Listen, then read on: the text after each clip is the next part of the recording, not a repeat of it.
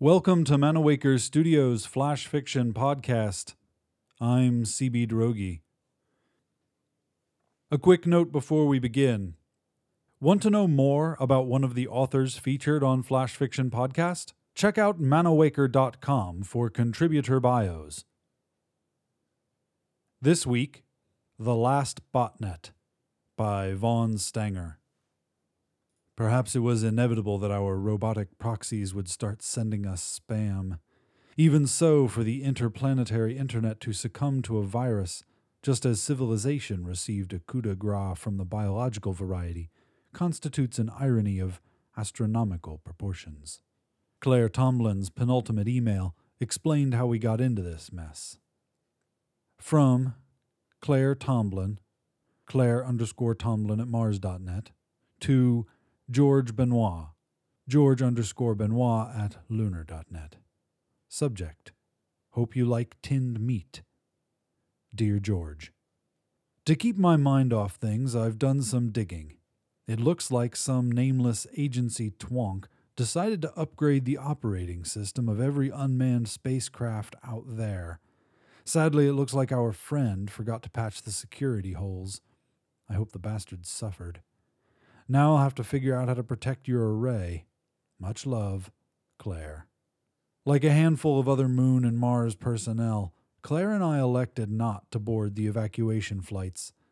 Neither of us had loved ones to bury back on Earth, nor did we plan to experience the ghastly lung melting death that the Chester virus inflicted on 99.9% of humanity.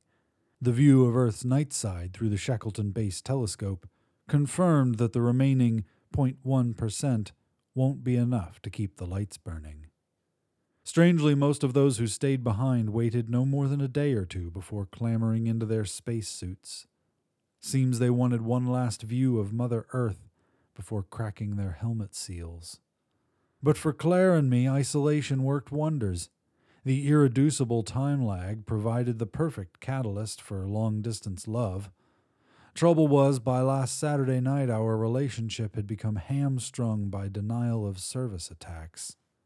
I'd spent eight hours tinkering with the CO2 scrubbers when I realized I hadn't heard the chimes from my PC heralding Claire's midnight kiss. I got my attention, albeit belatedly, because she'd never forgotten before, not since we became an item. Midnight kiss, as in an email containing romantic small talk, not a video clip of her pouting lips or, God forbid, a VR feely. Wisely, we'd agreed to practice safe text rather than endure the frustrations induced by more intimate forms of communication.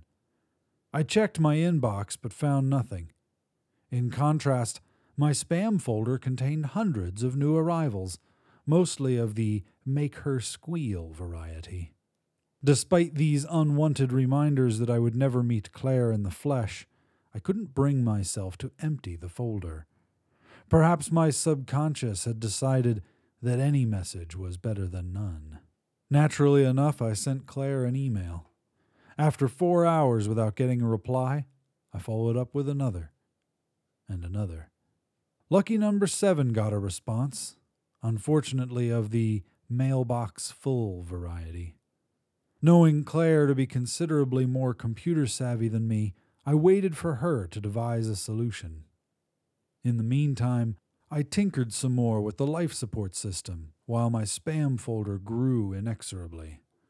When I woke up this morning, I had a headache worthy of my last bottle of single malt. I gulped down a couple of aspirin to clear my head. Only then did I consider what Claire might do if confronted with a network so overwhelmed by spam it couldn't handle legitimate emails. So I searched through the contents of my spam folder, read every one of the thousand plus emails, and diligently followed every link. Finally, I found a signal buried in the noise an email nominally offering a manhood enhancement, but actually directing me to a web page containing Claire's instructions for protecting the far side array. With typical gumption, Claire had retaliated against the botnet by hijacking its virus. Having read to the end of Claire's instructions, I clicked on one last link, which led me to her final thoughts on our brief, if necessarily distant, relationship.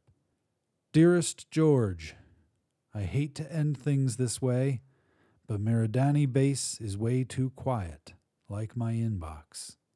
So I'm going for a walk. Sorry. Love as ever, Claire. Needless to say, I shall miss her.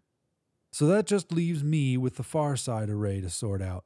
Solar powered, autonomous, and self repairing, it will continue to function long after my death. Aware that the SETI guys had been using the array to ping the universe, Claire had vowed to keep the botnet's viruses safely quarantined inside Sol's heliosphere.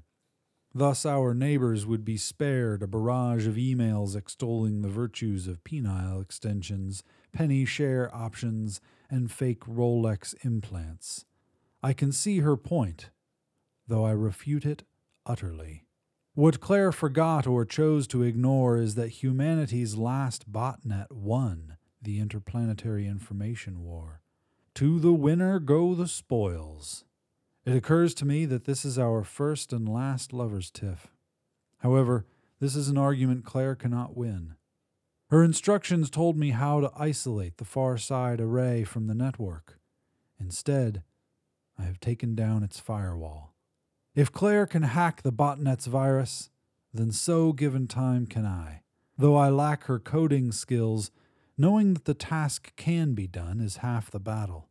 Assuming the base's life support system holds out for long enough, I will learn how to clone the virus and incorporate my own payload. My final act will be to switch the far side array's mode from receive to transmit.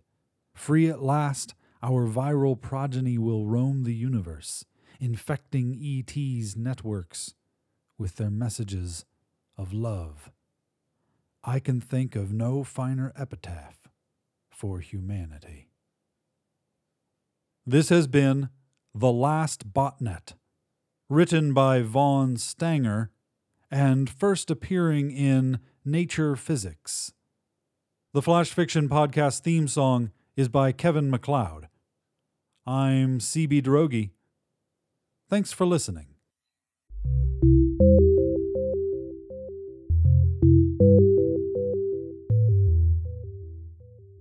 Episode 0139 Production copyright 2016 CB Droege and Manawaker Studio.